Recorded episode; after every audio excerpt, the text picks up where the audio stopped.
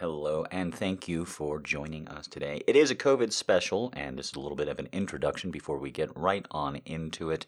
Uh, as you can see, it's a bigger special than usual. I promise I mostly keep uh, all of my commentary to myself, even though we're going to be talking about some pretty big political uh, stuff and events. I promise. Uh, I do have I do have an issue where I call a New York Times author an idiot apologies. I got a little hot. I do the math on that one though, and I show you why I'm not okay with this journalist and this institution uh, forwarding a particular narrative uh, in this last week that they have. So, uh, beyond that, I just wanted to go ahead and do a real quick introduction because I will be reading for 40 minutes at the beginning here, right after this uh, uh, just an article in full, verbatim or near it. I slip up a couple times because you know I'm reading, but uh, just about verbatim uh, and absolutely no editing whatsoever or editorializing. Uh, just a straight read through. And if you did listen to this, what's the matter with the CDC 50 minute long read? Uh, sorry, listen that I that I pointed to a couple of months back. Please do go ahead and if you're interested after what we talk about today, I advise you to go back and listen to that uh, article. New York Times, what's the matter with the CDC, I believe was the. Let me just. Hold on, I'll be right back. That's, that's the noise I make when I've magically returned. Uh, the artist, or sorry, the uh, the the the uh, the name of that author is Jeneen Interlandi, I N T E R L A N D I, uh, and the actual title is "Can the CDC be fixed?" Uh, it is, in, in fact, a uh, pretty uh, great piece of reporting. It is, I just scrolled through it real quick just to make sure that I was sending somebody back to the good thing.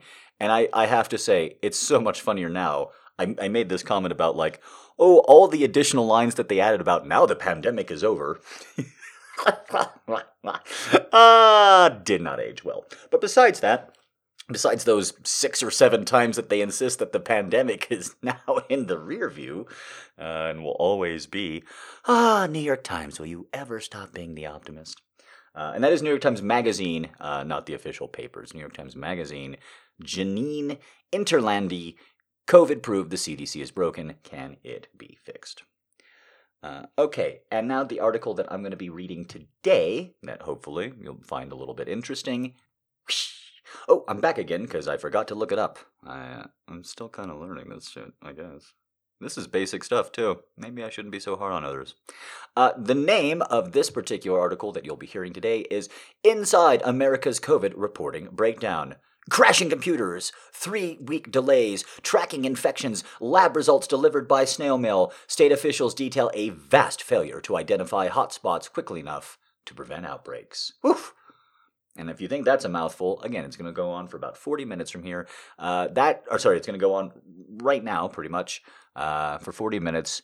And then after that, there's an hour in which I talk. Sorry, the author of that is Erin Banco, B A N C O, and that is Politico. Politico, believe it or not, what Slugline was making fun of in House of Cards. and it's just one of the best COVID articles in any fucking country that's been written yet, and it's just really good. So uh, we're going to tee that up, and then afterwards we're going to talk about Israel, Israel's COVID outbreak, their fourth wave, what's going on with that. Not really in the US news, which is unfortunate. The UK curve, talk a little bit about India, and then we're going to end with a little just dunking on Margaret Thatcher in the UK for no reason because those stories were funny and I needed them for the last couple of minutes. So, Here's a big old COVID update. Again, you're going to be listening to that Banco piece for the next 40 minutes. And then after that, uh, if you still want to listen, go ahead and continue on. It's about where we're at in America. It's using Israel and the UK to talk about where America is and is heading with a little analysis on where we're at that I haven't seen anywhere else at all with all the reading that I've done, which is pretty surprising. Uh, okay, here we go. COVID update, whatever the hell I end up calling this one, begins now. There were too many cases to count. COVID 19 was spreading rapidly throughout the United States as cold winter weather began to drive people indoors, but the Center for Disease Control and Prevention was flying blind. The state agencies that it relied on were way behind in their tracking, with numbers trickling in from labs by fax or even snail mail. In Oklahoma, Dr. Jared Taylor, Oklahoma's lead state epidemiologist, couldn't see the full picture.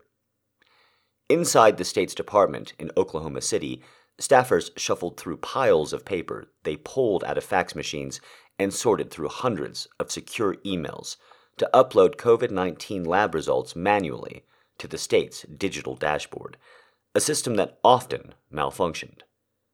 Other employees desperately tried to work with labs, many of whom had not worked with the state previously, to walk them through the process of sending results electronically. When the data came in, state employees routinely found errors, instances where a person was counted twice or two people with the same name were identified as a single patient. Meanwhile, in an old shopping mall on the other side of town, hundreds of volunteers sat at desks with telephones and checklists. Their goal contact as many infected people as possible. But they couldn't keep up. From the end of September to the end of December, individuals with COVID 19 monitored by the Oklahoma Health Department decreased by 65%, while the number of positive cases increased by 205%, according to the findings of the state investigation. We had a homegrown, customized system for disease investigation that was not amenable to the case volume that we saw, Taylor acknowledged. We were just running in so many directions. In April, Taylor reported that his department had found 1,300 positive cases that had fallen into the abyss. Three weeks later, Taylor stepped aside. He's currently serving the state agency in an advisory capacity. Oklahoma's struggle is America's. The CDC relies on states to identify and monitor viral outbreaks that, if uncontrolled, kill thousands of people.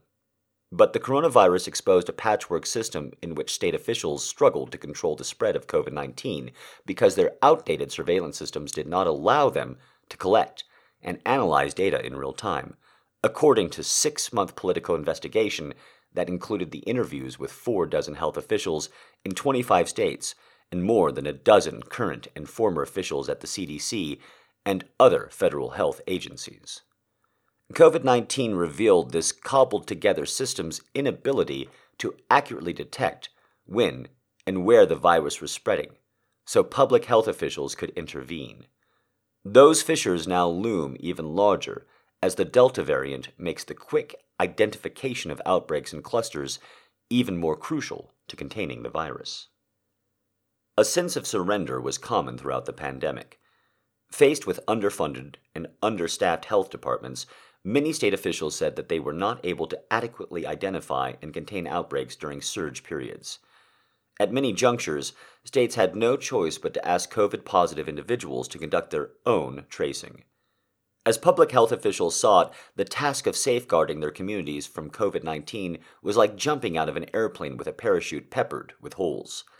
Officials were forced to try to patch their parachute while in free fall. Some found a way to the ground, others did not. On a national level, the delays in receiving lab reports and broken chains of transmission impeded the federal government's understanding of COVID 19 spread throughout the country. In one of the most dramatic examples, during the deadly explosion of cases last winter, some states took weeks to gather and report their data, skewing the national COVID 19 picture. It was the holidays. Many health workers took vacations. The federal government was hit by the dual problem of vacations and officials rushing to get new jobs between administrations. Backlogs built up. In January 2021, the deadliest month of the pandemic, states were more than five weeks behind in submitting mortality data to the CDC, three senior federal officials told Politico. Under a deluge of new infections, states were three weeks behind in investigating COVID 19 cases, more than a dozen state health officials said. The same problems may have been even more threatening in the next act of the COVID drama. We can't just assume that what we learned last fall is going to also apply now, said Dr. Jonathan Quick, a pandemic expert at the Rockefeller Foundation. When you get a variant that's more contagious and it's spreading in different age groups, you've got to increase your testing and make sure that you're sequencing. We really need to message differently, because we know we've got a different enemy. But interviews with officials in more than two dozen states revealed that few felt prepared to meet the next round of challenges. Among Politico's findings, there was widespread awareness that the state health departments lacked sufficient funding and up to date technology, but the federal government continued to rely on state public health systems to report positive and negative cases and COVID 19 deaths. Despite the clear limitations of the Delta systems, local and state health officials were largely left to fend for themselves. Within the states, dozens of health departments relied on arcane programs, many of which used different technology to collect case information, investigate cases, and contain outbreaks in settings such as businesses, prisons, and nursing homes. The systems did not communicate with each other, which made it difficult for health officials to visualize where the virus was spreading and translate that information to the public in real time. The influx of people getting tested quickly overwhelmed even the biggest and most well funded labs, causing delays, sometimes by more than a week, in results being reported to the health departments, a time lag that upended contact tracing and containment efforts. Labs in almost every state did not send electronic data to state officials, who in turn reported to the federal government. Instead, labs reported through a hodgepodge of outdated methods, including faxes, emails, and even the U.S. Postal Service. It could take state officials more than two weeks to receive and manually input lab data, delaying case investigations. During COVID 19 surges, health departments in more than 10 states stopped conducting case interviews and issuing quarantine orders for people in close contact with COVID 19 patients because there were simply too many cases to handle. Federal officials said that they were alarmed by what they saw in the states as discrete outbreaks quickly mushroomed into full blown crises with scores of deaths. If state and local health departments had the information they needed in a more timely way and accessible to them in their systems, they could have intervened more quickly in a nursing home or a meatpacking plant, said Dr. Paula Yoon, the director of the CDC's Division of Health Informatics and Surveillance. They could have intervened faster, knowing what was going on, or even in terms of community spread, in a more timely way. In a statement to Politico, CDC Director Rochelle Walensky acknowledged that the country's public health infrastructure has been neglected for a long time. America depends on public health data that are both fast and right, Walensky said. To understand what is happening nationally, we first must have rich information locally, which is why CDC and our partners are implementing solutions that speed the flow of accurate health data. For decades, scientists warned that a pandemic would one day wreak havoc on global populations, potentially killing hundreds or thousands of people. The global health community needed to prepare, these scientists said. In a medical journal published in 1988, Joshua Lederberg, the Nobel Prize winner in physiology and medicine in 1958 and president of the Rockefeller University, wrote that after the emergence of AIDS, the world will face similar catastrophes again. We have too many illusions that we can, by writ, govern the remaining vital kingdoms, the microbes, that remain our competitors for last resort of domination of the planet, Lederberg wrote. The bacteria and viruses know nothing of national sovereignties. Since then, outbreaks have come at almost regular intervals. Severe acute respiratory syndrome, SARS, in 2003, the swine flu known as H1N1 in 2009, the Middle East Respiratory Syndrome, MERS, in 2012, and Ebola in 2014. With each came renewed demands from public health leaders to implement surveillance systems that could help contain diseases and save more lives. Despite those pleas, the United States did not commit the funding or organizational resources necessary to fight a pandemic like COVID 19. In interviews, current and former health officials in dozens of states attributed their struggles to decades of underfunding on both the federal and state level. And, they said, despite repeatedly asking the federal government for additional resources to improve their data systems to prepare for an infectious disease epidemic, public health departments were largely left to fend for themselves. Tom Frieden, the director of the CDC under President Barack Obama, acknowledged the failings at a hearing before the House Energy and Commerce Committee in March. Our nation had a patchwork of underfunded, understaffed, poorly coordinated health departments, and decades out of date data systems, none of which were equipped to handle a modern day public health crisis. Since the 2008 recession, more than 35,000 state and local public healthcare jobs have vanished, according to data from the National Association on County and City Health Officials. In 2009 alone, 45% of local health departments reported having cut their budgets, according to the same data. In Oklahoma, where Taylor and his team scrambled to fix COVID 19 data errors, the state legislature cut the health budget by 27% between 2009 and 2018. Health budgets in some places recovered slightly after the recession, during which states were forced to balance their budget despite massive shortfalls in tax revenues. And over the last two decades, Congress has allocated billions of dollars to help states prepare for major public health threats. But local and state officials said not enough of the federal funding went specifically to improvements of the country's surveillance systems and the data programs that run them. As a result, public health departments have fallen further and further behind. Still, it was more than a lack of funding that hampered data collection, many officials acknowledged. Over the years, some health officials struggled with the need for transformation. Local offices pushed back against moving away from systems and processes that they relied upon. Some bucked the idea of digitizing records. In 2013, top CDC officials concluded the agency needed a better strategy for strengthening the country's surveillance systems. One of the main components was to modernize the National Notifiable Diseases Surveillance System, NEDSS, the agency's national surveillance system that states use to report disease data to the federal government. The agency began working on finding ways to create new IT infrastructure and standards. In the summer of 2013, only 62% of 20 million laboratory reports were being received electronically. The new five year strategy called for increasing that number to 90%. The CDC used tens of millions of dollars allocated through the Affordable Care Act and congressional funding to help states across the country improve their electronic reporting and data systems over the next several years. And by 2019, about 85% of the nation's labs were reported electronically. Frieden created an entire epidemiology and surveillance unit to strengthen surveillance at the agency and around the country. The CDC also created a program called Decipher, D C I P H E R, during the Ebola outbreak that allowed the agency, states, and other federal partners to share vital epidemiological data more easily.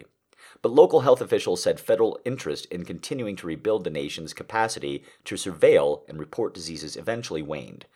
Federal officials were increasingly of the belief that pandemics were not a top national security threat.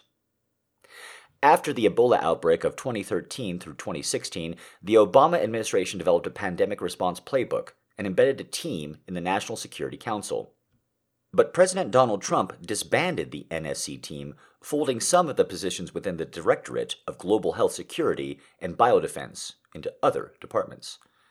When COVID 19 emerged in January of 2020, health officials said they knew they were in trouble. Almost every state epidemiologist who spoke to Politico said that they ran mock COVID 19 crisis tests that revealed that the state public health surveillance system would likely struggle to function under an influx of cases. And they did.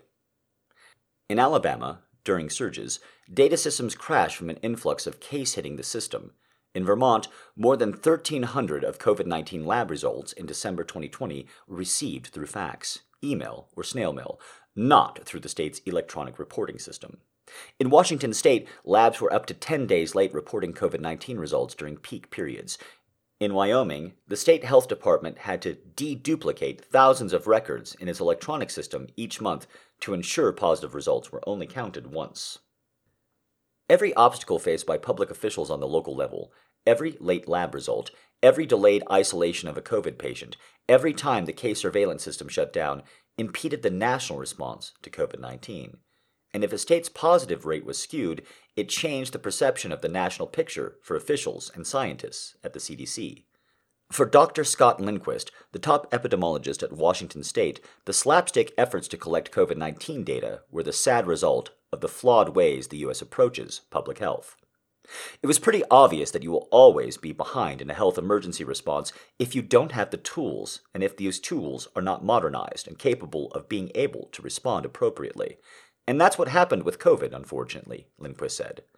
My biggest worry right now is that while we've all been talking about this transformational moment for public health, Americans are very good at siloing or forgetting, and very quickly, we're going to be on to the next thing. From the early reports of COVID 19 in January 2020, epidemiologists, virologists, and state officials said they knew they would face major obstacles in trying to track the virus, contain outbreaks, and prevent more people from contracting the deadly virus. Health departments for years had fought infectious diseases by examining lab results, contact tracing, opening outbreak investigations, and isolating those who were sick. But no one had done so under pandemic conditions. In most states, each of those functions was handled separately, sometimes by different people, often with data systems that didn't intersect with one another. Picture the entire apparatus to track infectious diseases as a human body. One program acts like the brain, albeit a deficient one. It consumes lab results that include basic demographic information and creates patient records, but it can't always detect whether someone already exists in the system. It also cannot process non electronic lab results. Health officials must manually enter such data into the system themselves. For many states, that system does not have control over the body's limbs, the programs used to manage the spread of the disease. The brain system can't always tell the limbs how to accurately use the available information to complete tasks, such as adding to an open case investigation or probing an outbreak.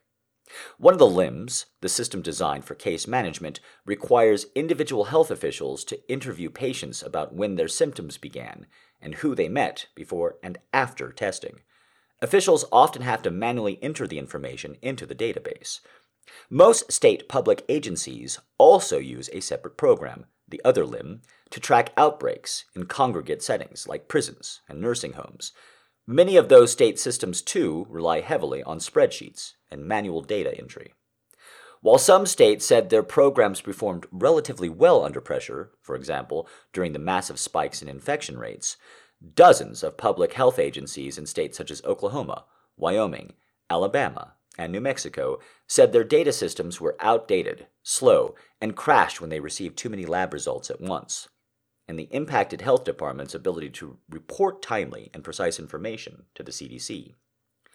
I'm confident we have tracked the trends in New Mexico effectively, New Mexico's lead epidemiologist Chad Smelser said. But I wouldn't be able to tell you if we have 100% complete data. Because the systems do not always sync with one another, it was difficult to track COVID positive individuals from their initial lab results as they traveled through the communities and then potentially to a hospital or long term care facility. What we're looking for and trying to improve upon is the data collection and the efficiency.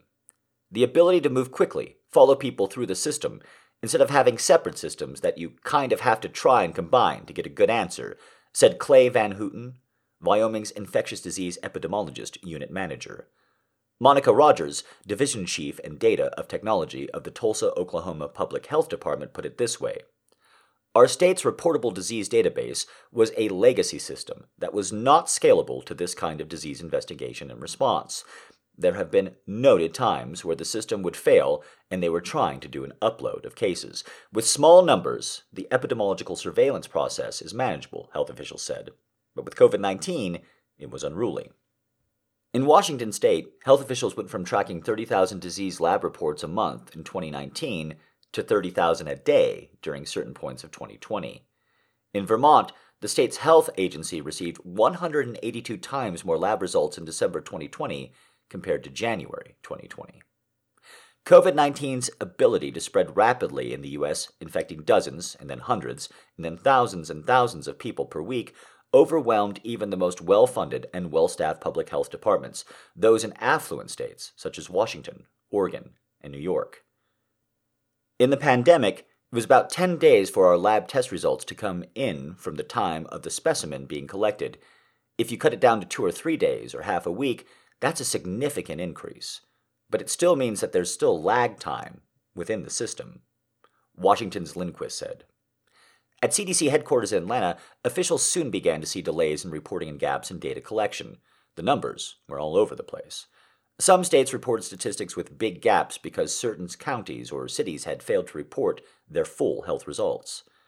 Other immediate issues was the healthcare providers and hospitals were either taking too long to report to the state health departments or not reporting at all.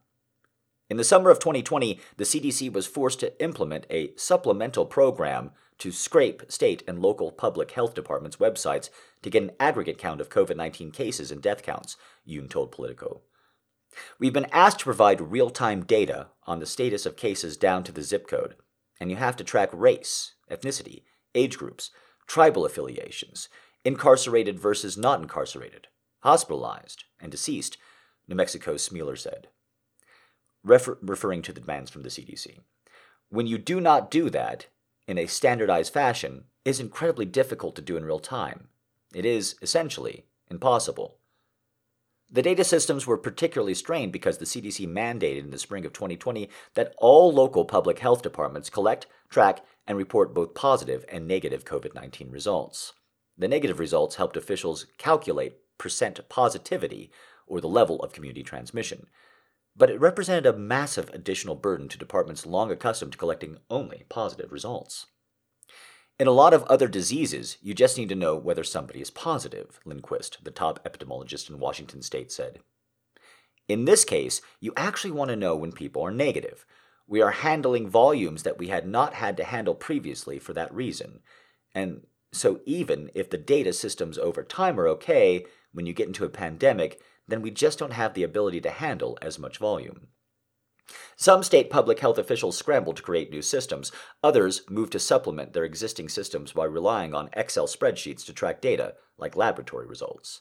They stitched together systems made it nearly impossible for health officials to understand the full scope of the pandemic, particularly in surge periods. Dr. Deborah Birx, the former coordinator for the White House COVID 19 task force under Trump, as well as the senior official in Department for the Health and Human Services, pushed the CDC to find alternative ways to close the gaps in information, particularly hospital data. Ultimately, the Trump administration tried to go around the CDC to improve data collection. The main result was the HHS Protect Data Platform, an initiative by officials in the top ranks of the department, including Secretary Alex Azar. In addition to hospitals submitting their data directly to the CDC, the HHS Protect system forced them to manually submit their data to the Teletracking, a private contractor. The CDC officials complained that they were being cut out of the reporting process and therefore could not ensure their data was accurate. Meanwhile, the CDC sent several experts out across the country to work with health departments to improve the data systems and organize surveillance processes. But it wasn't enough. Because we did not have the kind of centralized intelligence to identify, test for, and execute rapid containment, the U.S. missed our opportunity to contain the virus, concluded Charity Dean, California's former assistant director of the Department of Public Health. Dean said even her former office, one of the best funded state health departments in the country, had a difficult time investigating every COVID 19 positive patient. On top of the structural flaws in the data systems and their interoperability, public health officials were receiving COVID 19 lab reports through fax, secure email, and snail mail.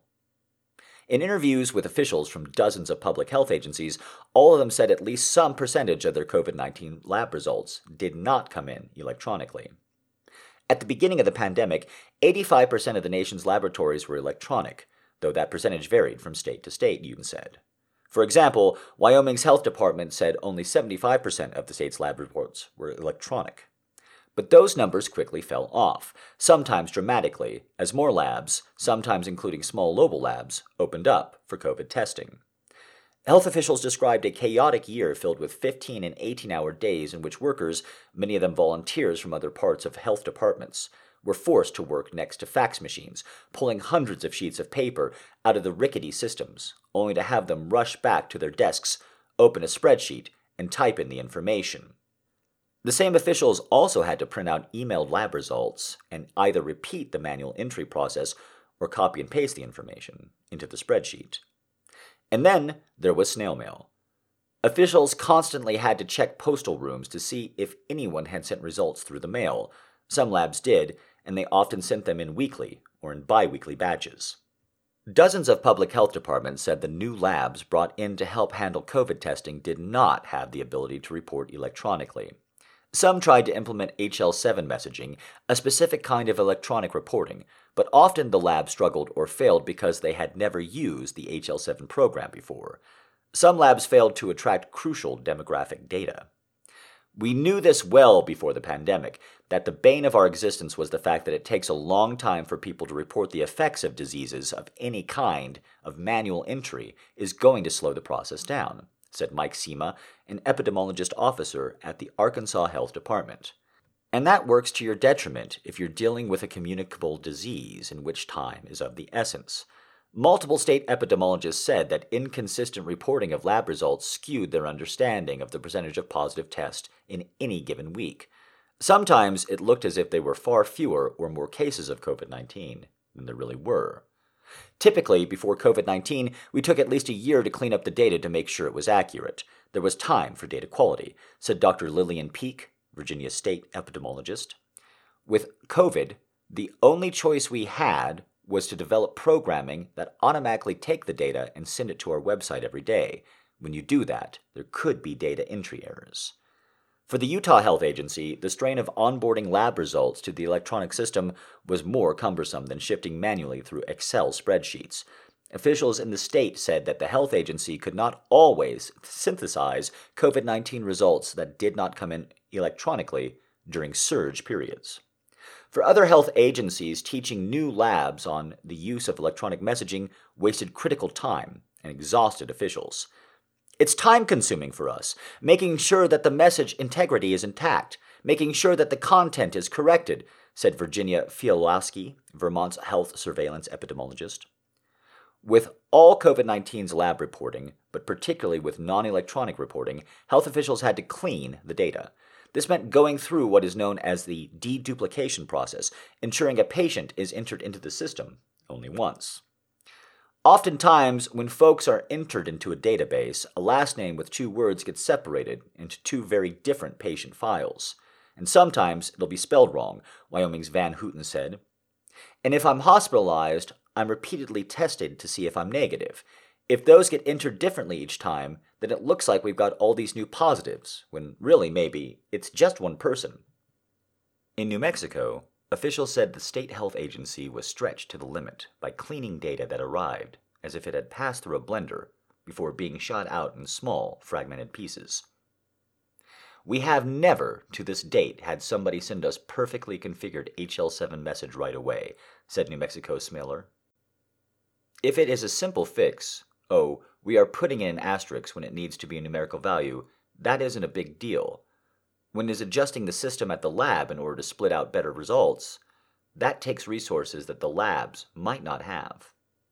In Vermont, a state of just 620,000 people that did not experience especially high rates of COVID 19, the Public Health Department nonetheless said it stopped transferring negative results that did not come in electronically. There were simply too many positive lab results flowing in through snail mail, fax, and secure email. In December 2020 alone, we manually entered over 1,300 results that were faxed or mailed or secure emailed to us. That's a lot for us, Fialowski said. For the negative case reporting piece of it, if it's not electronic, we're not hand entering negative results into our system because no one has the manpower. In early February 2020, New York City doctors described patients arriving in emergency rooms complaining of shortness of breath and high fevers, and then dying less than 24 hours later. COVID 19 was still an unstudied virus, and healthcare workers weren't sure how to screen for symptoms or diagnose patients. It took weeks to figure out that individuals infected with the virus, particularly those with comorbidity such as obesity, had only a small window to seek treatment before the disease progressed so much that it could kill them. By that time, it was too late. COVID 19 had spread rapidly throughout the city. By March, hospitals were ordering refrigerated trucks to use as makeshift morgues. Meanwhile, in the rest of the United States, health agencies were scrambling to prepare for their own COVID 19 nightmares. Epidemiologists, doctors, and nurses vowed to identify COVID positive individuals, isolate and treat them, while warning anyone who came into contact with them to isolate themselves immediately.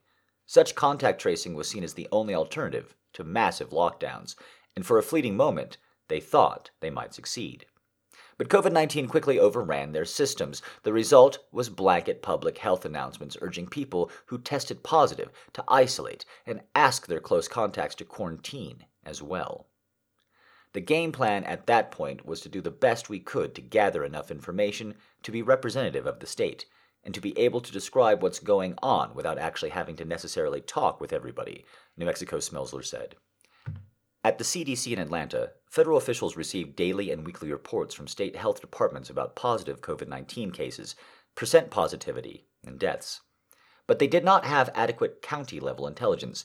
Instead, they used anonymous mobility data, cell phone data masked by providers, to understand areas of transmission and potential outbreaks. They also relied on emergency room admission numbers to predict which areas of the country would see a rise in cases. But without timely and meticulous contact tracing, the CDC could not fully appreciate how human behavior impacted the virus's ability to spread, federal officials said. State epidemiologists knew that they needed massive contact tracing programs to pinpoint potential outbreaks, particularly in congregate settings like nursing homes or restaurants. As cases increased, states either hired contractors or developed their own contact tracing programs. But it takes states months to build their contact tracing programs. Local health officials said it was difficult to train volunteers in short time span, and many ended up leaving their posts. Taylor, for one, relied on his staff of volunteers in the old shopping mall in Oklahoma City to call as many COVID 19 positive individuals as possible. But for all the resources the Oklahoma State Public Health Department poured into its contact tracing program, the state's Legislative Office of Fiscal Transparency found out that the program had no measurable impact, according to a March report. The failure of contact tracing left the state unable to make database decisions on when to close facilities. A lot of that crucial data could have potentially been collected, and it might have been really helpful for policy decisions, said Rogers, Tulsa's division chief of data and technology. There's a few examples of that, where we were asking should or should we not have, like, a gym close? Or is it safe to have them open? We can't really answer that question to advise policy if we don't have really robust data to back those decisions. Officials from dozens of states said failure to coordinate their own data systems prevented them from properly investigating outbreaks stemming from a certain restaurant, prison, or bar. If, for instance, a waitress from Jackson Hole tested positive, her lab result would eventually land with the state health department, Contact tracers would then reach out to her in hopes of determining her occupation and whether others in her same place of work had come down with symptoms. But in dozens of states, the waitress's answers to those initial investigations questions would not be automatically transferred into a system that allowed health officials to understand whether the restaurant had become COVID 19 hotspot or not. Many state outbreak management systems run separately from case investigation systems. The case investigation program has the ability to track one individual and record their COVID 19 status. Many outbreak management programs are designed to allow contact tracers and health officials to build out a profile of a specific facility, track transmission among a group of individuals, and plug in patient details as more individuals associate with that facility become sick. But because the patient data does not always automatically upload into the outbreak management system from the original case surveillance program, health officials are forced to manually re enter information and use additional documents, such as spreadsheets, to supplement their investigation. That leads to gaps in understanding how the virus spread through certain communities, officials said. For outbreak facility management, we don't have a very good tool right now, Fialowski, Vermont's health surveillance epidemiologist, said. Finding the actual true source of infection became more and more difficult, Wyoming's Van Houten added. Early on, we were able to pretty much pinpoint and say, this is where this person's been. We follow up, we see there's been a couple of other sick people there, and we get them tested. But as the virus became more widespread, it was hard to do that. People were in multiple situations, and every situation you'd look, there were other sick people. Another problem was identifying COVID positive individuals from out of state who contracted the virus while visiting friends and family. Some states have systems that share information with one another, but many others do not. For example, if someone from New York tested positive in Vermont, Vermont's health department would have to contact New York to alert them. And if someone from Vermont contracted the virus while in Connecticut, the Connecticut Public Health Department would have to alert Vermont's. Having a more fleshed out, robust contact tracing system in places that states can use across the borders would be beneficial, said Arkansas Cima. Because at the end of the day, when you don't have medical countermeasures, the distance and isolation and quarantine are your number one public health interventions. You have to invest in that and make sure that's going to be your best bet for keeping people from getting sick. This spring, as new COVID 19 cases began to decrease and vaccination rates rose, public health officials across the country began to relax. The end of the pandemic seemed finally in sight. For many state health departments, that brought a sense of pride. They had managed to get through the worst health crisis in memory, and even though their resources often seemed desperately inadequate, they had soldiered on, despite the decades of neglect on the country's health public defenses.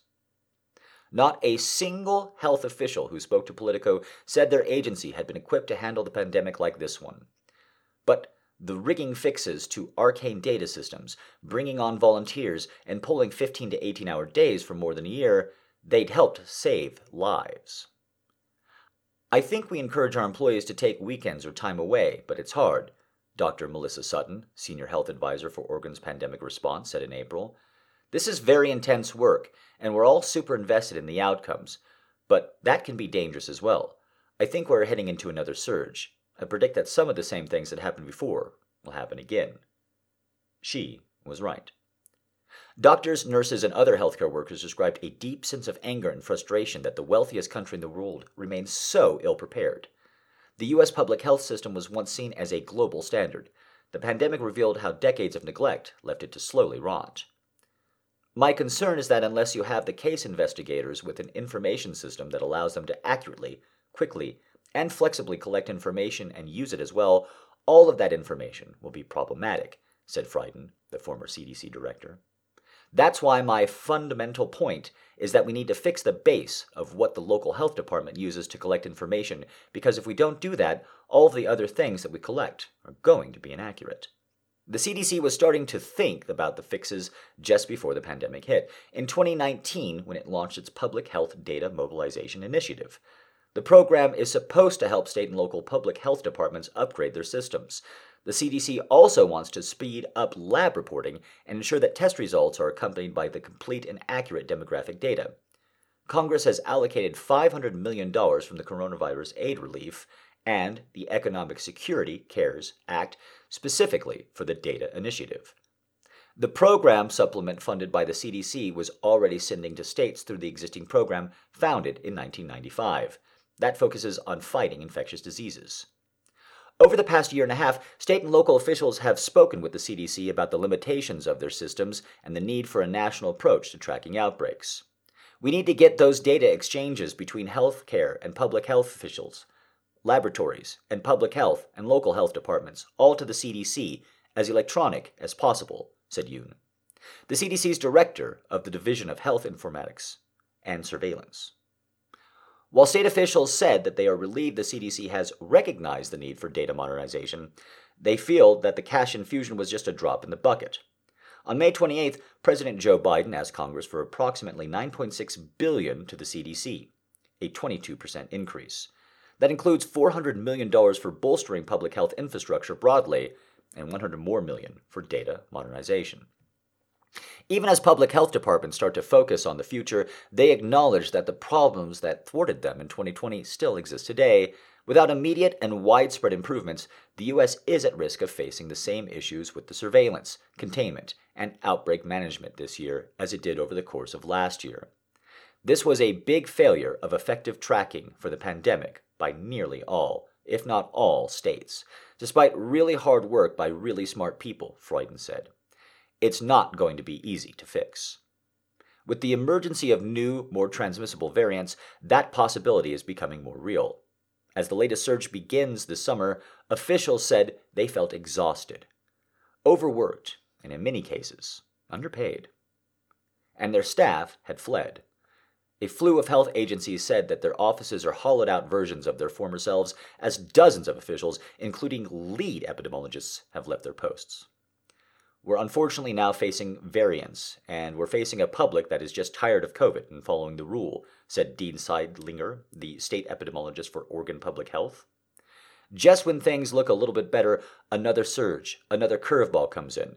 There's only so much we can add to the workforce to make sure that we're managing this all well. So, now that we've talked about that a little bit, uh, apologies for a transition here because I'm going to go from great reporting into much more personal, uh, much more casual reporting uh, as we talk about this just a little bit further. Uh, we need to talk about Israel. We need to talk about COVID and specifically this wave and what's going on in Israel right now. Because unfortunately, the only time that Israel is mentioned in America's media when it comes to uh, COVID is when it comes to either we like the number because it's going down and therefore that's a prediction that all COVID will end here as well tomorrow, uh, or we're taking their data. We are, as Americans on planet America and the rest of the world, quite frankly, uh, taking Israel's data and using it for our own informed health policies. You can actually find a number of articles out there referencing uh, top level Biden administration officials expressing their incredible frustration with the CDC, with various agencies, because their data is lagging so much, whereas Israel's uh, MOH, Ministry of Health, data is coming out pretty effectively immediately, about as quickly as you can, over and over and over again. And the thing that you need to understand about this is Israel's got a new government. Brand new government for the first time in a long while. I'm not going to be too political with you all, but I am comfortable saying their previous prime minister was a giant asshole.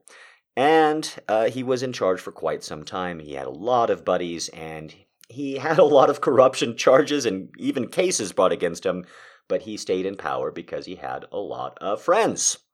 Uh, this is the non judgmental, but strictly speaking about a government system of corruption. This was a corrupt government under uh, Bibi, under Sharon. Uh, this is uh, over now, and a new guy is in there, and I personally have no opinion about him whatsoever. He could literally be more corrupt or less corrupt. This isn't about that. This is about the basic political reality. Uh, I'm not going to pretend to understand Israeli politics, but you get your first new head of state in a long time, especially after the old guy, and numbers start looking really good. You celebrate, you pump. It's exactly what Biden did after Trump, and things started to look good in February and March compared to January. Uh, and now, of course, and then Biden took all the credit in the world in between, right? April through July, uh, Biden was incredibly successful at eliminating the virus. And then suddenly, sometime around August, well, you know, if Trump hadn't, uh, starting to come back all over again. So, this is a pretty universal thing. We always blame the last guy, no matter what country we're in. And Israel got down this summer, this spring, into basically no cases. Uh, if you go back and you look at pretty much any source, every every source cal- uh, calculates differently. But if you go back to June, basically the first two weeks of June in Israel, 2021, between June 1st and June 14th, is the lowest amount of cases that Israel ever clocks. After it starts tracking COVID, it has more cases in any other two week period, no matter what period, than June 1st through June 14th. That's how low it is about three months ago as of the recording of this broadcast. After that, towards the end of late June, we're talking about new cases coming in in the dozens to hundreds per day. From the lowest amount that it ever was, which was just, again, as as low as can be. Some cases literally zero. Uh, some days literally zero new cases uh, are found. And they've got a pretty good testing regime over there. They're testing a lot more per 100,000, or they were. Uh, America's recently caught up uh, than we have been. By the beginning of July, the first week of July, we're back to averaging cases uh, around 100 per day. By the end of July, we're up to thousands of cases a day. And now, where we're at in September, Israel is at an all time high. They have never had as many cases per day. They have had all of their uh, number one uh, biggest testing cases per day happen in the last two weeks, last three weeks. And their all time high is now in the five digit range, uh, and as well as their daily number. So from the beginning of June, where there's literally zero cases a day, to averaging 10,000 cases a day. Well, that's just one metric, though, you can say. And you'd be absolutely correct. You'd be 100% right. And this is something that they focus on a lot when they try and give the best case scenario. Oh, sure. Yes, we're sending kids back. Yes, we're getting more infections than ever. Yeah, we're a little bit worried about long COVID. But hey, guys, we promise you, hospitalizations and deaths are gonna keep going down. We know the cases are gonna keep shooting up, but hospitalizations and deaths, don't you worry, you silly, you silly anti vaxxers or you anti Semites. They really do call people who talk about this data anti Semitic sometimes. It's crazy. Uh, you you you're just looking for reasons to hate on Israel and all of us good Israelis. Uh, and I know you, Jack. You've talked a lot of shit about us killing Arab kids, so we know how biased you are. and that's that's pretty much the deflection excuse that any government official is using it pretty much anywhere these days because everybody's given two big thumbs up, uh, unless they need to be reelected, in which case they're saying the last guy did it. but besides this metric of cases shooting up, shooting up, shooting up, and remember hospitalizations, deaths, and all the rest lag, Israel's Ministry of Health keeps promising that the number of severe cases are going to go down. And if you look for it, you can find the reporting because reporters are just absent minded bullshit artists in every country of the world, and they will dutifully report whatever a cop or government official says. So there are uh, reports and headlines out there that say serious cases going down in Israel. And I'm sure by some metric you can make that case. However, as we go back to the June and July argument and talking about how it's not just cases that are at an all time high, it's not just students being infected now, uh, you go back and there's basically nobody sick. There's less than a hundred people hospitalized with COVID in all of Israel at pretty much any point in time in June. And then what happens in July? That lagging, lagging, lagging indicator. Well, it starts shooting up, but this is really important because I don't have admitting privileges in Israel or any country. And I don't know what it takes to classify somebody as seriously sick in Israel or any other country. It does vary, and I've talked about this before. There is no international standard. Countries and uh, you know localities, societies make their rules. And yes, somebody has to oversee and tabulate, but at the end of the day, there's a lot of leeway in a lot of countries. Not like ours. We just found out about the rigidity of ours and how that's going to stay, we'll talk about that a little bit more. But in Israel, here's what I can tell you from the outside no matter what the officials say, no matter how good of a shine they put on it, hospitalizations have continued to increase the entire way through. They have plateaued recently, uh, but they do continue to spike up even after this health ministry keeps saying that they're going to go down tomorrow for two and a half months straight now. But much more importantly than this, there's approximately two dozen ECMO machines, ECMO machines, uh, in all of Israel. These are, the E stands for external, if you want to look that bad boy up, and it's basically just kind of almost a sci fi Goa'uld chamber, as far as I can tell. Uh, you know, just it's legitimately almost like a constant transfusion of one's own blood and using this machine to, to be the heartbeat and lungs of somebody else. So, you know how a ventilator is basically somebody else's lungs? It's doing their breathing for them because their lungs aren't working well enough because they've got probably at this point bilateral COVID pneumonia if they're on uh, an ICU ventilator at this point, if they're on breathing because of, because of how serious uh, things are right now.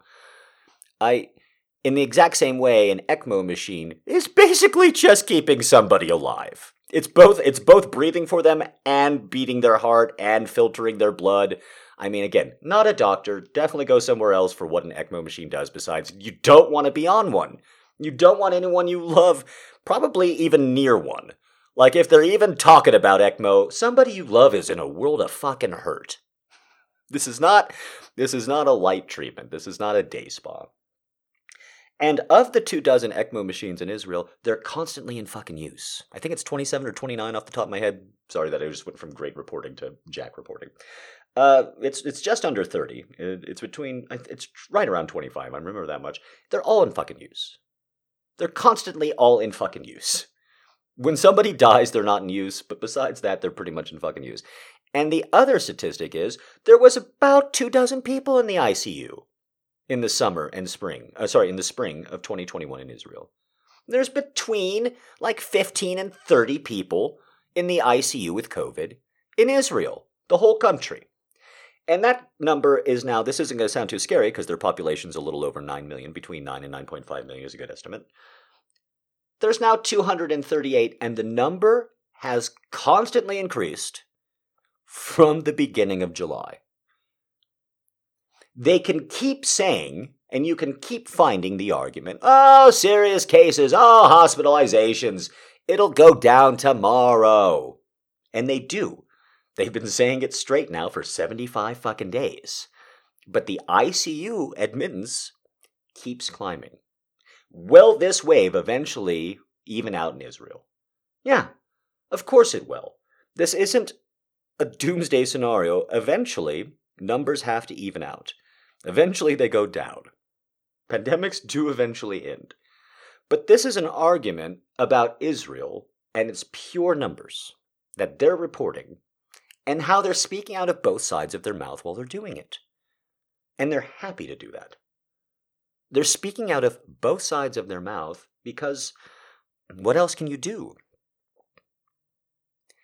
Their option is close down schools, close the society, hurt their economy more, and they're not going to do that. They weren't going to do that to begin with, but they're especially not going to do it under a new government.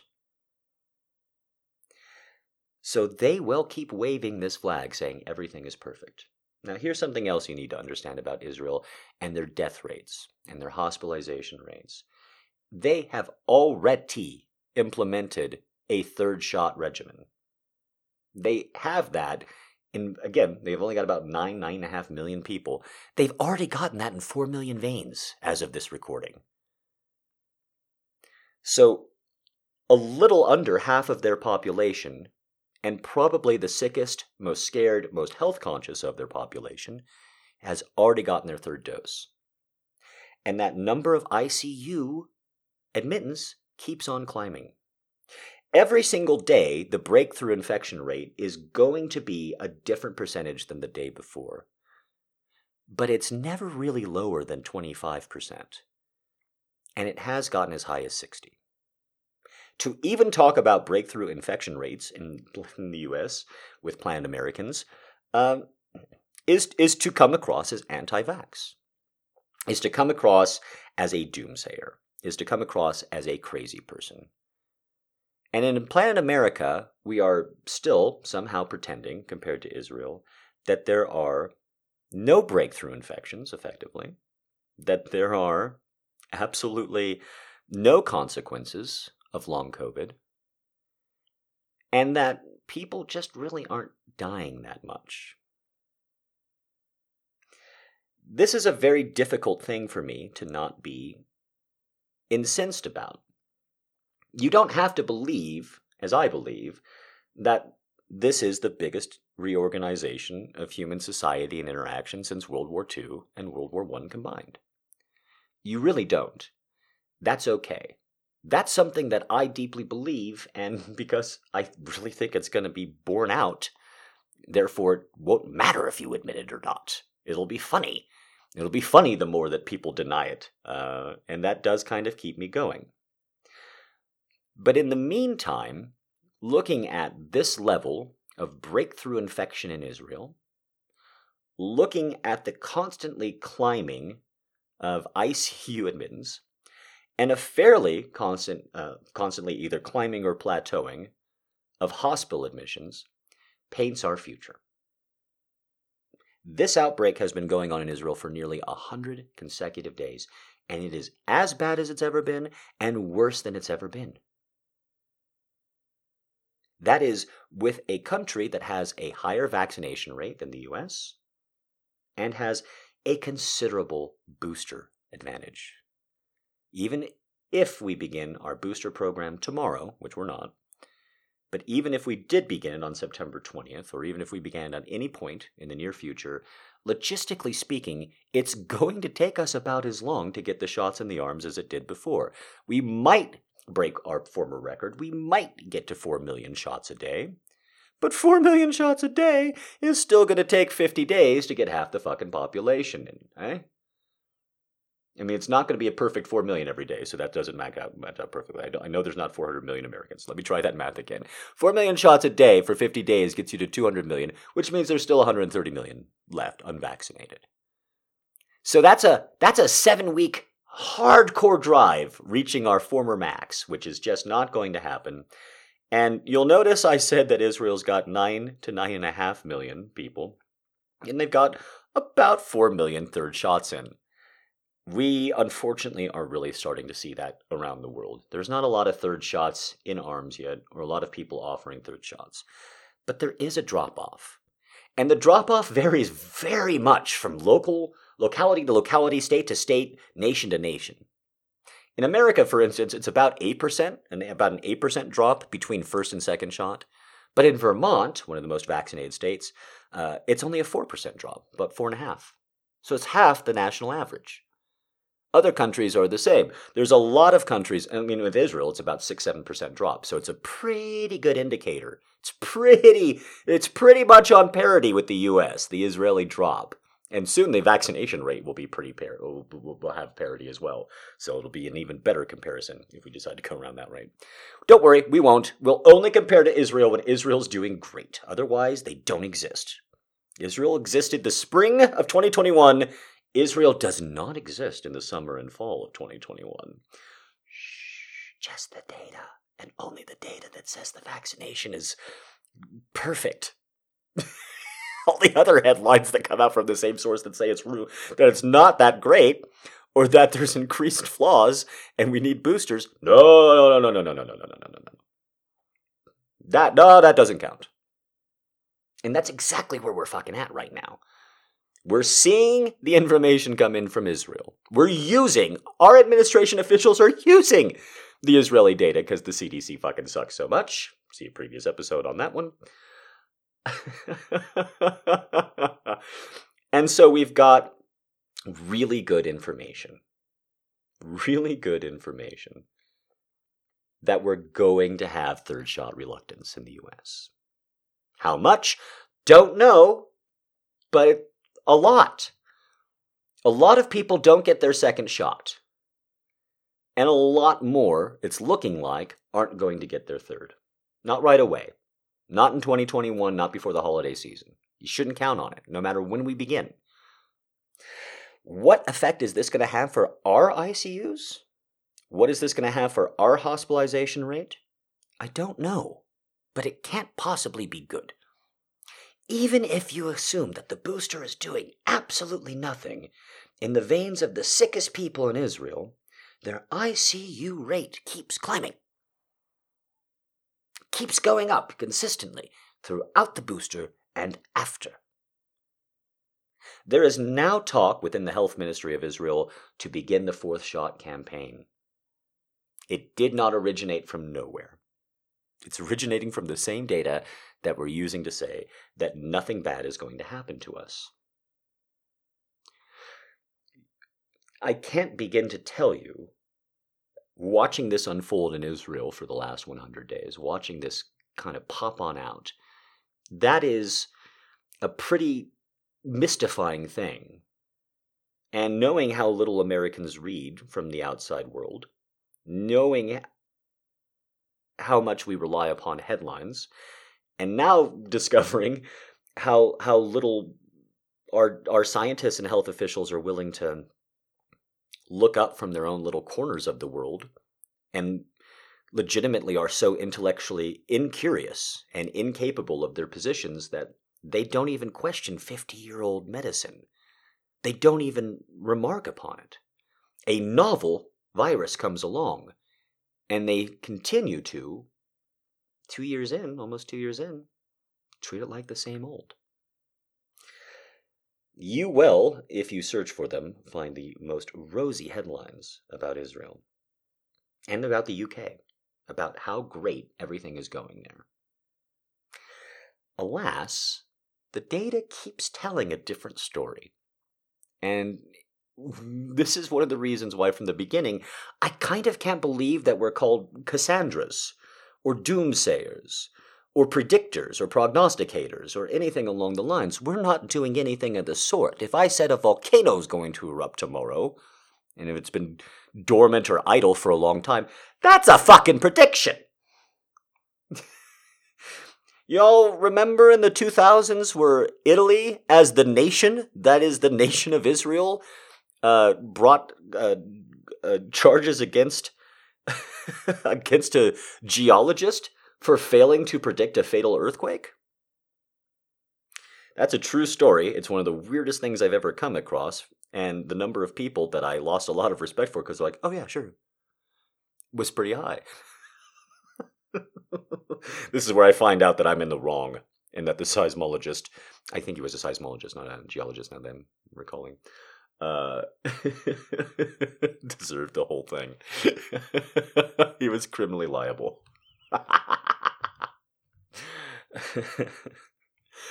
okay, so that's Israel as its indicator in the near future, uh, and what's been going on with their 100 days of outbreak, and why they are uh, now recording 10,000 cases a fucking day, every fucking day.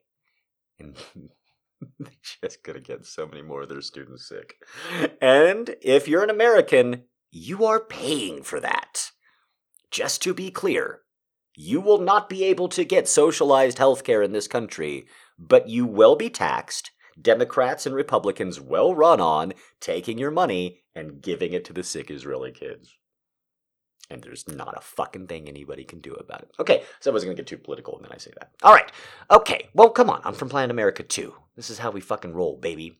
Let's talk about the UK curve, because you wouldn't know this from, from reading headlines uh, or even the occasional article. There are some journalists in America who are just worthless. Uh, I mean, all over the world, obviously, but they're they're easier to spot here. Um, you would think that the UK had like the best COVID summer of all time. You would think that something happens like, oh, the UK thought it was going to be very, very scary. There was a lot of cases, but then it went down very quickly, and everyone's happy. They've opened up, and only Brexit is causing problems now. In fact, I gotta say from the outside, sorry, Brits, uh, your entire sad fucking island seems like a goddamn just tragedy. Just Dickinsonian just 24 fucking 7 and i'm going to be giving some examples here because some of these are just news stories from the uk that it's like this can't actually be a fucking real news story. And it's just proof that you know the united kingdom really isn't nearly as important to the world as the us because if the uk were as big and important to the world as the us sorry it's not um but these stories would be talked about a lot more. This would be a real these would be some real examples of what the fuck is going on. Um, so, real quick, let's just talk about the UK curve and why the UK exists, just like Israel, in this Schrodinger state of the UK doesn't ever do COVID wrong, but if it is wrong, then we're not talking about it. But if it's going well, then the UK is doing COVID great pretty much the same curve happens. It's a, it's a little bit earlier in the UK than it is in Israel. But the spring is looking great. And there are parts of the spring where it's not as low as it's ever been. It's not like that beautiful two weeks in Israel in the first two weeks of June 2021. But it's pretty low. We're talking about previous all time highs of like 60,000 a day. And then we're getting right back down to a few thousand. Now, testing falls off a fucking uh, ledge in the UK. Uh, and so these numbers are definitely not representative. If you go to positivity and, and uh, you know better metrics than total, but you know that's not what we use. You you you get uh, acknowledgement that like, oh wow, a lot of people were still pretty pretty sick there. They just weren't being found out. Uh, but then in June, it starts spiking up, real heavy, and we go from a few thousand in May to a few thousand in, to you know five to six to seven thousand in June. We reach what looks like a false end to this wave magically towards the end of July, July 21st. where numbers again, previous all time highs were around 60,000, we get to around 48,000 as a, as, a, as a seven day rate, as an average. And then it falls off a fucking cliff. And that falls off a fucking cliff is the only time, probably, you heard about the UK curve. Because it spiked up really, really heavy, just like it always does, and then it dropped off really quickly. And a lot of people want to pretend that this happened in India. I'll talk about that in a moment. But it didn't. What we got here is a totally unexplained spike. And I feel so comfortable saying totally unexplained because I have literally read from dozens of health officials and experts. I have no clue. I mean, maybe they didn't use those exact words, but they've said, uh. So I feel very comfortable saying nobody can definitively say why this spike happened why this spike and why this decline happened. Really, they're both a little confusing. The spike was a little too hot, and that descent came so quickly. And for two weeks, just two weeks, because July 27th is still pretty high. Sorry, July 21st is still pretty high. Between July 1st and August uh, 5th, there's a big, big decline and then a plateau. And this is the alleged UK curve. Because something that happens for two weeks in one country is for sure going to be what happens here. Throw out all of the other countries and all of the other sets of data.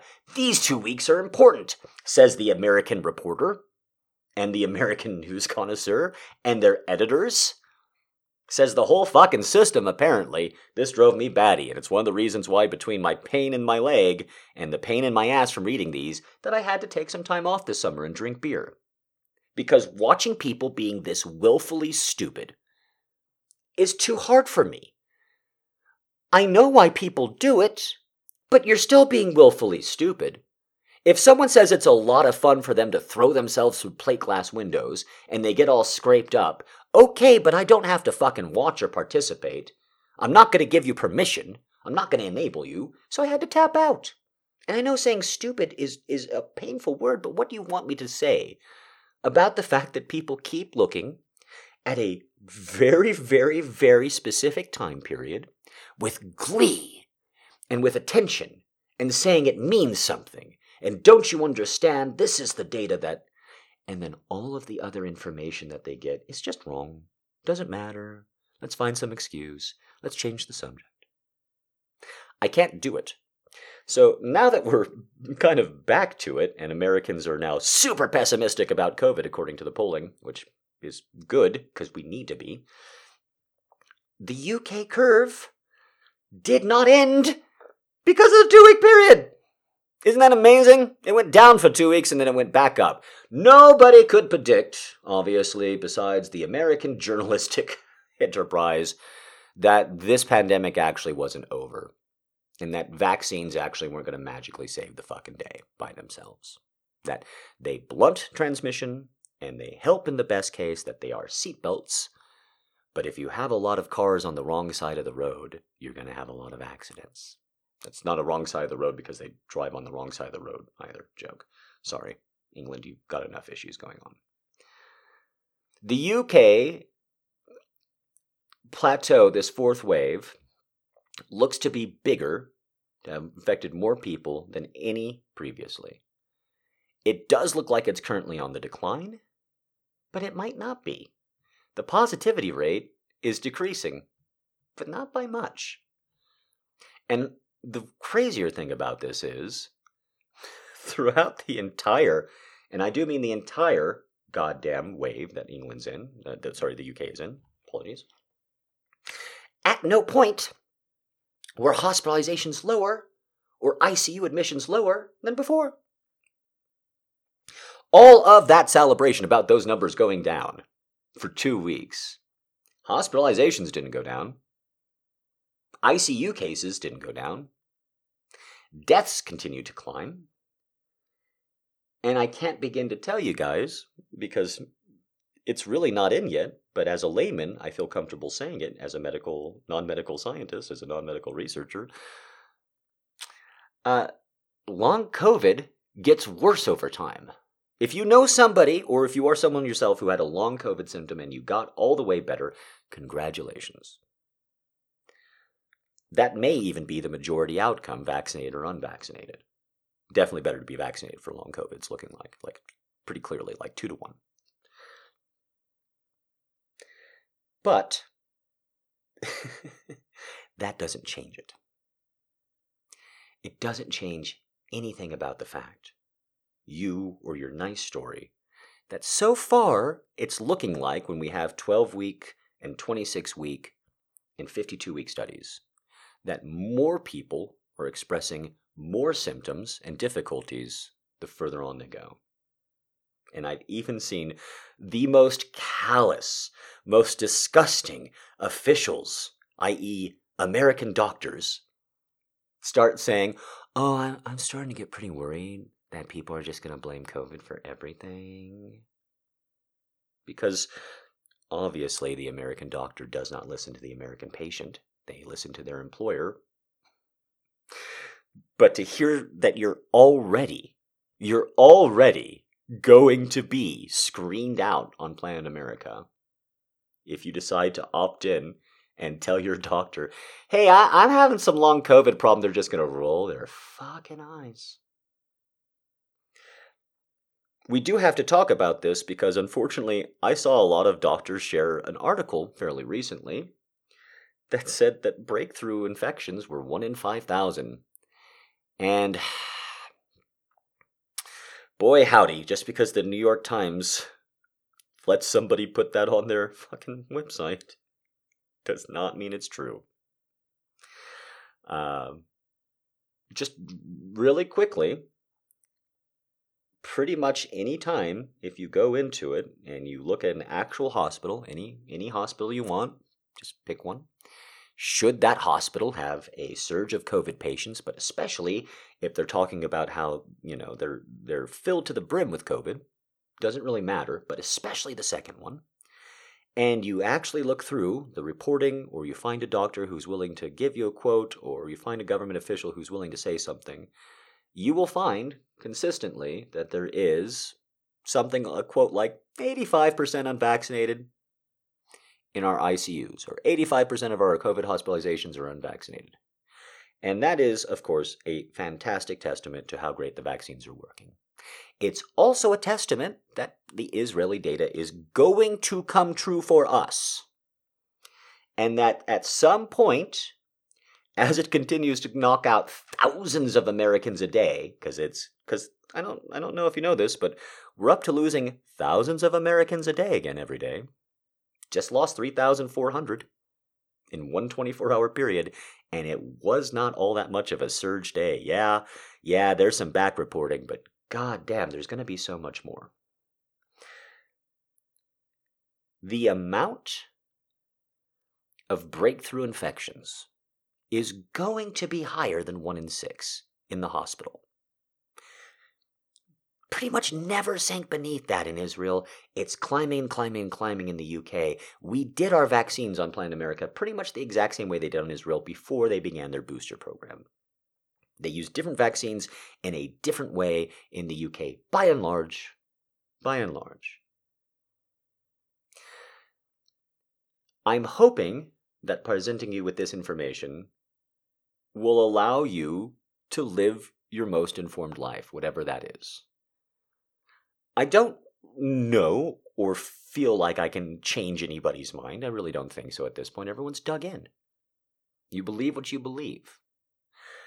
But mathematically speaking, just like, you know, I, I kind of talked about how funny it was that reinfections couldn't happen, and people quoted that for 14, 15 fucking months straight. Reinfections can't happen. Reinfections can't happen. And people would say that at the same time they'd go, look, all these people are vaccinated. Look, all of these cases are coming in, and nobody can get reinfected. Well, then how are countries like Brazil sustaining this amount of infection? Uh, you're dumb. This is how. Duh. And it really just takes thinking, just really, just five to 10 seconds to go, well, if this country has X amount vaccinated, and the vaccines don't have breakthroughs, and it's confirming this amount of cases, which is an actual number that it's doing. It's not a hypothetical. then, then obviously, there's it's either having either your breakthrough infection rate is wrong, or or people are just are just getting reinfected like motherfuckers. Now that's back when there wasn't a lot of vaccine around that people could make the argument. Ah. But you're not hearing that argument anymore, thank Christ. We have now moved past reinfections. We are still hearing, unfortunately, from a lot of people that you just there's just no such thing as breakthrough infection. But statistically speaking, how can you actually believe that breakthrough infections are 1 in 5,000, but COVID hospitalizations are about 10 to 15%. You're just saying that every breakthrough infection, every breakthrough infection leads to somebody getting hospitalized and going to the ICU. If it's 1 in 5,000, do you, do you understand what you're saying? Like, really, the argument you're making because if it's 1 in 5,000 in a country of 325 million, just lop off the zeros. I know people don't like doing math, but you're taking off three zeros. So now you've got a 5 to go into 325,000, and that goes in pretty good. You're saying that 80,000 people in this country, 80 to 90,000 people have experienced a breakthrough infection after vaccination. Obviously, by definition. And that's it. What? I. How? How? How? How? How? How? How do you have an education and say that with a straight face? How, how do you look someone in the eye and say, uh, only 80,000 Americans have gone, one in 5,000? One in 5,000! That's it! In the exact same way that I was exasperated as shit about people not taking reinfection seriously, about not taking the new uh, mutations and variants seriously. And, you know, respectfully, it's now biting you all in the ass, most all of you in the ass. Uh, people are not taking this seriously at all. I will one day have a big rant about long COVID, because I will one day have the information I need to make my case. That I can't now. But I can make the case right here, right now, pretty easily, I think, with all the information that you've heard today, that our government officials have no fucking clue. Our media is entirely untrained. Our metrics and our data is completely inaccurate and is being handled by health departments that are goddamn empty. And yet, all of the news is positive. Everyone is just saying, hey man, just get the cure. If you get vaccinated, you're fine. Well, if you get vaccinated and sometimes wear a mask. Well, if you get vaccinated and wear a mask and, you know, you're pretty smart about, well, is where we're at with it still being spread with a positive spin. Yes, our ICUs are burgeoning. yes, we are rationing care. And in fact, our healthcare system has already collapsed. As I talked about by the definition of last year, what is the collapse of a healthcare system? By definition, any healthcare system, so that it can't be wiggled around, it's when people die because they're not being treated. That's a collapse of the system. You don't have to be with me and believe that America is a blood for money Holocaust medical system. You really don't, although you should be. It's correct. You do have to understand, however, that the numbers of staffed beds are optimistic because you don't know if that staff is coming in tomorrow. You do have to understand that the data that we have and all of the money that we had to upgrade it hasn't taken effect yet. And you also have to understand that two administrations now in America and in Israel have just blindly walked through these waves. They do it with such confidence and arrogance, and they will blame you for your own sickness and death when it's all over in the past tense, as they as Trump does now, I promise you, Biden will in the future, and so will Biden administration officials. They'll talk about how horrible it was But just like all the officials I quoted in the first part of this argument kept referring to COVID in past tense, that's what our government officials did as well, all throughout the spring and at the beginning of the summer as well. They also used past tense. I talked about this and I pointed it out before. When somebody says COVID in past tense, they are telling you who they are. Okay? They are telling you who they are in the same way as if they use a racial slur. Just real casually, just throw that shit out. Real easy. You know? It's the same way. And because of that, we are going to continue to suffer. This wave in the UK and the US might be dying down. I highly doubt it, though, and it's probably not going to fall anywhere near former lows. And if you're hearing this and you're saying, yeah, yeah, yeah, that's called endemic, no. I'm saying it's going to continue to shutter hospitals. It's going to continue to wreak havoc all across the goddamn nation. America's COVID numbers now. Let's go over them real quick. One thing we need to talk about in America, and the fact that we haven't moved to this so far into this fucking pandemic is a goddamn shame, is that you really should not use current confirmed cases as your goddamn touchstone. It's not a great way to go about predicting Delta. Not COVID in general, but definitely not Delta.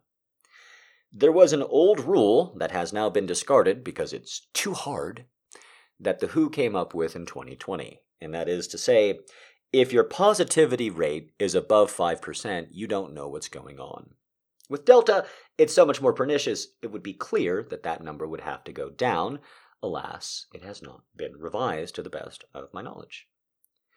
Either way, it's a way better number to talk about than total cases. Yes, I know I use confirmed cases all the time. I'm trying to get it across to people who want to use the same metric the whole way through. A way better number is to talk about positivity or the R naught, how many people you think you're infecting per infected person. That gives you a way clearer answer. And in Israel, it is what they use over confirmed cases. They will talk about eye popping numbers and eye watering numbers when they do pop up. However, they like using the R naught. They like saying, oh, see, it's down below one. Everybody go out and party. Oh, it's above one. Everybody stay home and don't hug your relatives. Yeah, that's overly dramatic, but really, they it's pretty much the tone of it uh, in both the reporting and healthcare ministries. In the UK, no matter how low their testing went or fell, and ours fell much, much lower in the US over this spring. Uh, by by July, there was basically no fucking testing going on in this whole fucking country. it's fucking ridiculous. Hey, there's no cases. There's no testing. Yeah, there's no cases. There's no testing. Yeah, there's no cases. You made fun of Trump for saying that. Yeah! in the UK, their numbers never really, uh, never really go above four percent all that much. It does happen occasionally, but four percent positivity is about as high as it goes in the UK. And then things happen. People stay home, or the government locks everybody in, or or or or or. or. In America right now, we're talking about constantly having throughout pretty much this entire wave like pretty much from the second week of July on, always above 5%. And lately, always above 10%. And in the last week, we've had a couple of days where we've hit 15. That's a 15% positivity rate on COVID. When 5% on OG, it's Delta, where 5% on the OG stuff was considered you're losing it. You've lost the battle. You need to change your tactic. But now we're shooting above that. And not only that, the positivity rate does continue to uh, climb. It plateaus and it climbs. Here's a metric and analysis that I have not seen anywhere. All the COVID rating I've done, and I've actually not come across this. This is 100% original analysis. Are you proud of me? Not yet, you're not. One thing to note about our previous highs when it comes to hospitalizations and ICU admissions is after COVID hit, there was always a kind of baseline level, a banked amount of several thousand people in ICUs of hospitalized, uh, you know, 10 to 20,000 hospitalized people. Besides late spring, that's true of pretty much any point in America after the outbreak started. Why is that an important metric? Why does that matter? Uh, why are we going to dig into this one real quick? Well, our previous all-time high of ICU infections was, or, as far as ICU infections of ICU admissions was really high in the U.S. You ready? Somewhere around 28,500, depending on the source. About 28,500 people concurrently in the U.S. were in ICUs with COVID. It was breaking our system. This is late to mid January, mid to late January. Okay? But again, it came, that wave came from a baseline uh, level of 8,000 ICU cases. We never really, towards the end of 2020, fell beneath 8,000. It happens occasionally, but not really. in October, Suddenly, hospitalizations start going way, way up. This is the third wave. This is the beginning of it. This is where it starts getting stoked before the holidays. So, actually, Halloween was kind of a super spreader event in the US, but nobody talked about it. Anyway, uh, we go from in early October, about 8,000, like I said, pretty baseline, to the end of October, about 11,000. So it's a steep incline as a percentage, as a total number or percentage, but it's not that scary yet and then it shoots up at that point uh, again within the next eight to ten weeks later uh, up to that 28,000 and then it pretty rapidly falls from there. Um, and we get back down again this spring to less than half of what we had before.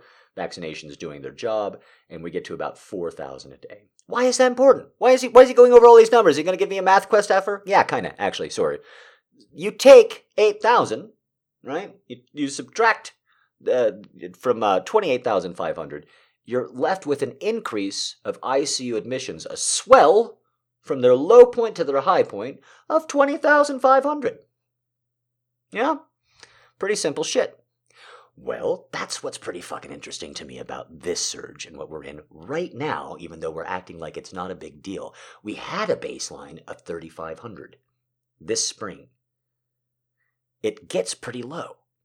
And then the July 4th cases start coming in, but hospitalizations and ICUs start rising immediately. Immediately, meaning people were sick before the 4th of July. That's not the typical narrative. What's most important about this is it jumps up from 3,500 to 25,500 recently and stayed somewhere between 25,000 and 26,000 since it got there. This means that we have had a bigger surge of ICU patients than we did the entire last wave. The bad wave, quote unquote. Not only that, but listen again to what I'm saying about when it happened. The surge begins in wave three, the ICU admissions, this is not cases, this is just ICU, okay? Both hospitalizations and ICU track one another, so it's both. But this is hospital, this is not general hospitalization. This is ICU. This is people at death's door when it comes to COVID, usually speaking. This is people whose lungs literally are not working, or worse, to the point that they're getting help pretty frequently. Pretty fucking frequently for ICU uh, uh, admissions for COVID, yeah? First week of October, 8,000. Second week of January, all time high. That is all of October, all of November, all of December. That's 13 fucking weeks. 15 weeks is what I'm saying in between the two numbers. And a jump of 20,500 admissions. From the first week of July until now, we have, what is that? It's way less than fucking 15 weeks. It's 12. So it's a shorter time frame. And the total number jumped up 22 or sorry, 2000 more, 10% more. With every ICU bed you fill, it's harder to put someone in the next one.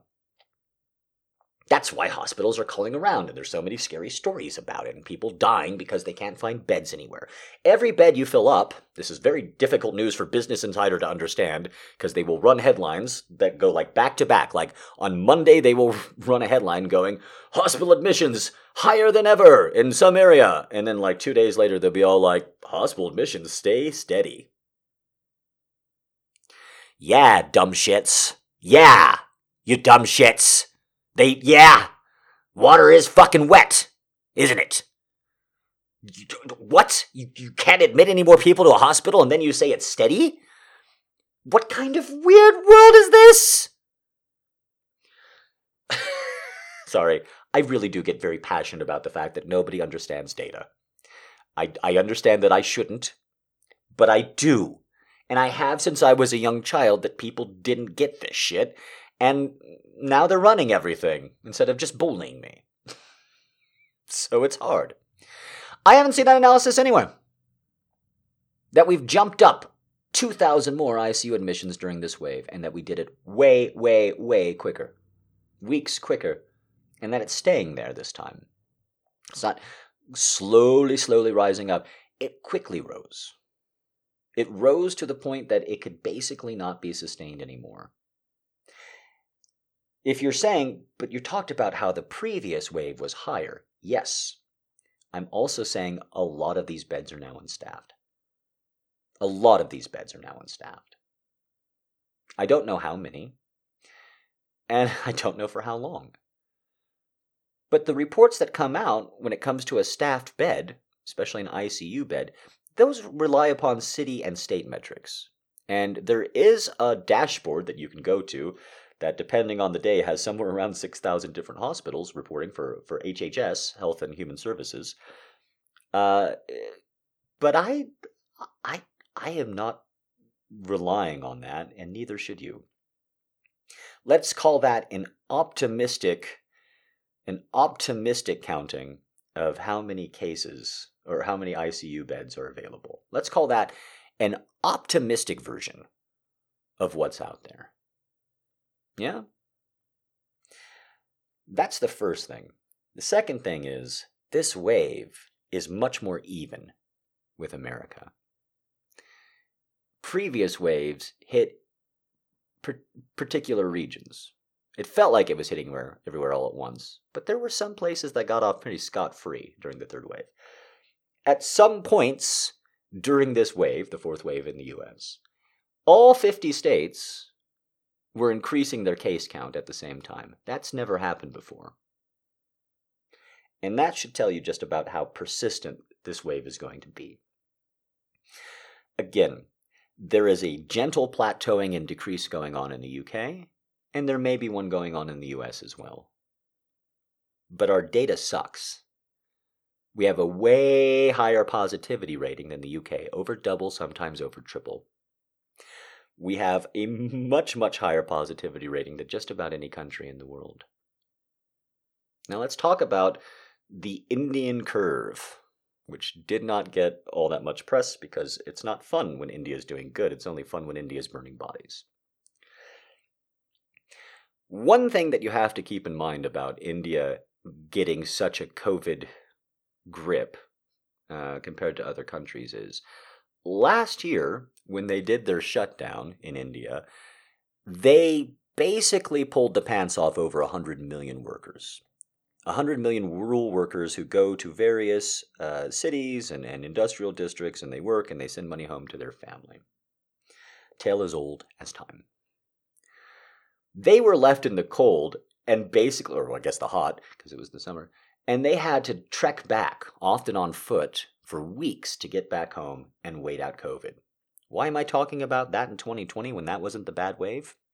Because when people realized what the fuck was going on with this wave in India this year, they ran back home real fucking quick. When people realized what was going to happen, uh, and and they thought, oh, I, I'm not going to get caught out again. They took the first bus, they took the first ferry, they took the first fucking transport they could back home, and they got back home. And a lot of people stayed. Their agricultural fucking goddamn industry is in shambles. Obviously, there's more reasons for COVID than that. A lot of people lost their entire livelihood, and you will be hearing about how much this set India back in poverty and life and uh, uh, uh, uh. For the rest of your life, if you want to, probably, there will be Indian scholars studying how much this set people back for a long time. That is the untold story in the West of India's quote unquote COVID victory, with another wave looking like it's brewing and starting up right about now, pretty soon here. There is a huge humanitarian cost to what they paid. Huge. And that needs to be kept in mind. There's going to be a huge human cost for COVID on planet America. It's not going to be done the same way. But I propose to you simply this there are approximately 50 million American school kids. If only 1% per day get long COVID in such a way that that's debilitating, which pretty much seems like a given to me at this point, how out of control it is in this country right now. That is of course, 500,000 a day. You're saying that's too high? Then make it one in a thousand students. And you're still talking about 50,000 a day. One in 10,000 once a week? Still 5,000 a fucking week. That's such a big fucking number. And it's going to continue to rage. There is absolutely nothing that any of us can say or do that stops any of it. Our, our government has decided. I can't stress this enough. I know politically speaking, a lot of you cannot stand it. But both the Biden and Trump administration, yes, both, both yes, both, have totally failed us, is my view. And they both laughed and talked in past tense whenever there was a lull and they both immediately got tunnel vision whenever the numbers were high. On something else, anything but this, really. Anything besides saying that this is going to be a huge, costly, difficult problem that's going to be with us for the rest of our lives. Because there's no fun in saying that. A Dickinsonian update from the UK well, first off, just for a little bit of fun, everybody hates Margot Thatcher. Doesn't doesn't everybody? Everybody hates Margot Thatcher. Not a video gamer? Can't stand the modern games? Well, maybe you should play something from 1990s featuring Margaret Thatcher in her true form, a devil in the 10th circle of hell.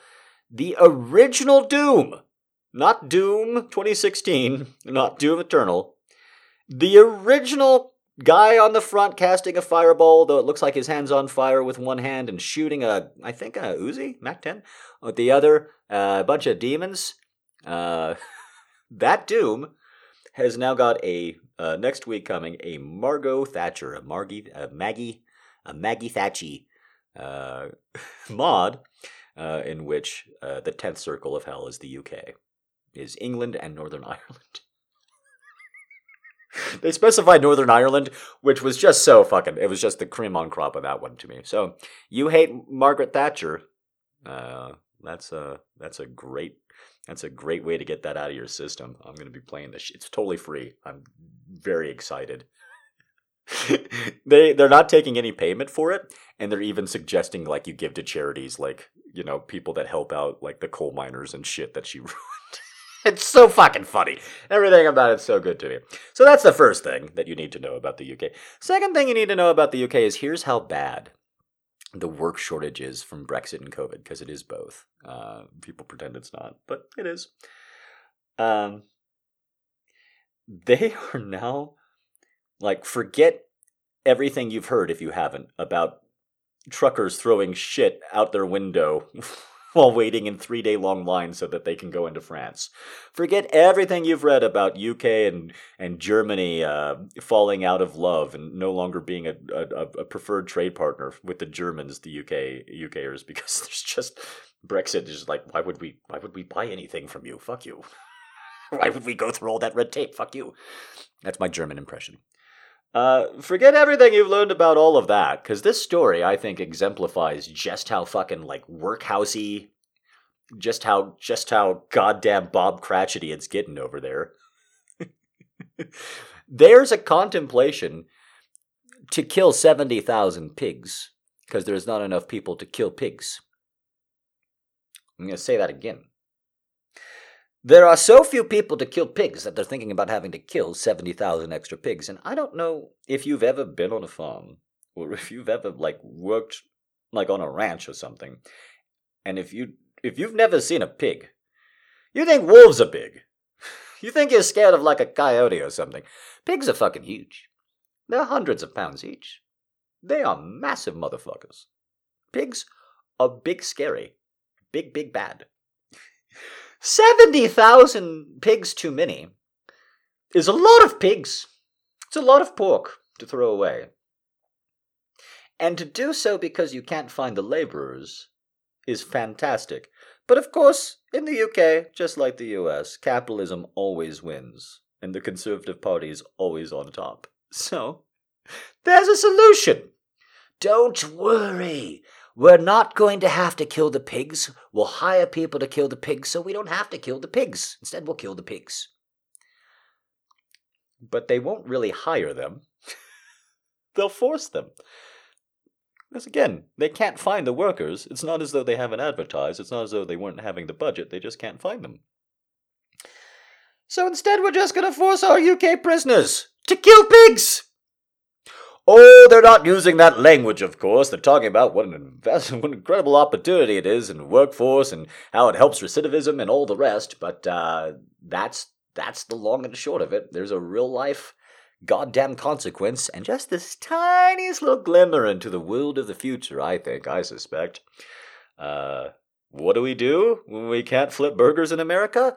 I guess we're just going to start arresting teenagers and making them do it for community service. Problem solved. We figured it out. There was this flight attendant who had a really bad day in the late 2000s, and he cursed out all the passengers, and then he grabbed two beers, and he pulled the emergency cord and jumped out the slide. And I, he was my hero. That he got on the, I mean, he got on the loudspeaker and everything. He's like, "Fuck you, fuck you all!"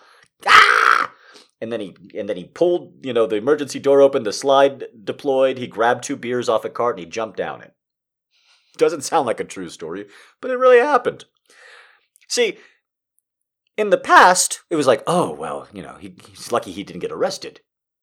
In the future, like, that's what you're going to do to quit, right? Your flight attendant job, because who can blame you at this point? and then you'll get arrested, and then they'll get sentenced, and then you'll be sentenced to being a fucking flight attendant. and every air will be Con Air. Because I can't tell you this, the rich are getting pretty pissed off that they're not able to get everything the moment that they snap their fucking fingers, right? They, they're not they're not real happy with this new world, and it's gonna keep intensifying because just yesterday in the U.S., 3,300 people fucking died officially, probably closer to five to six thousand unofficially, uh, and in the U.S. we're at 1.2 million excessive deaths. What is everyone excessively dying of? It's a mystery. Only 650,000 from COVID, though. Don't you worry about that other 550. If we pretend that they're not real, then they're not.